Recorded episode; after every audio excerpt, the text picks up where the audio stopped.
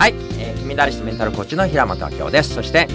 はい、えー、両者コーチの高橋勝です。はい、まあ、価値観がね人間関係の中で大事っていうことですけど価値観の見つけ方ってありますか？そうですね、うん。価値観の見つけ方、私の方はですね、こう人生の8つの柱をテーマに実は価値観を見つけてるんですね。うんはいはい。例えば人生におけうん。る価値観、うん。人生において大事にしてるもの何か、うん。普段から大切にしてること何か、ということを考えたりとかですね、うん。あとお金をテーマに、うん。じゃあお金に対して何か大事にしてるもの、うんえー大事だと思ってることは何かうん。とか考えて、まあ、これも一つの見つけ方なんですけども、例えば何か皆さんが何かやりたいことですね、うん。えー何かやりたいことあるとします、うん。でそのやりたいことを例えばダイエットしたいとしますよね、うんじゃあダイエットするとじゃあどうなるのって言ったらダイエットしたら、えー体が水分になって健康的になって、うん。えーそして美しくなって、うん。えーそして、えーなんか幸せな気分になるとかですね、まあなんかダイエットするその目的があると思うんですね、うん。でそうなるとどうなのかっていう,、こうこれをどんどんやっていくとですね、うん。実は自分が大事で本当に求めているうん。価値がこう見つかってきて、うん。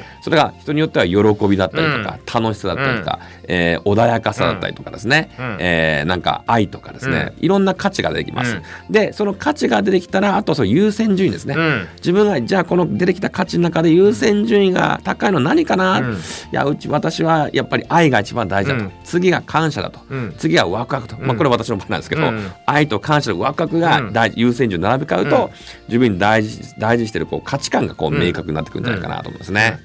確かに、えー高橋さんのコーチングを受けて8つの分野の中で、えー本質の本質の本質の究極の価値観を引き出して優先順位できるってのはもうすごく素晴らしくて、ぜひぜひそれをやっていただきたくてそうは言ってもそこまでできないよって方はすごく簡単な価値観の見つけ方は、えーすごく簡単で快苦痛ですね。結局お仕事しててカチンムカぐさっときた瞬間どんな時か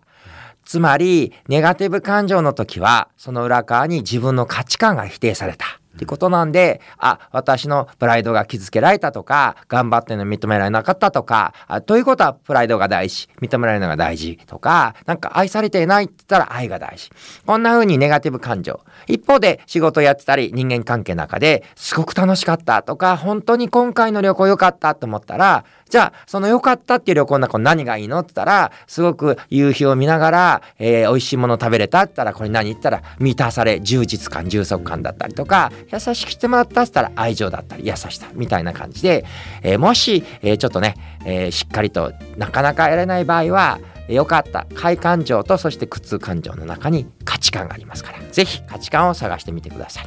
はい、ありがとうございます。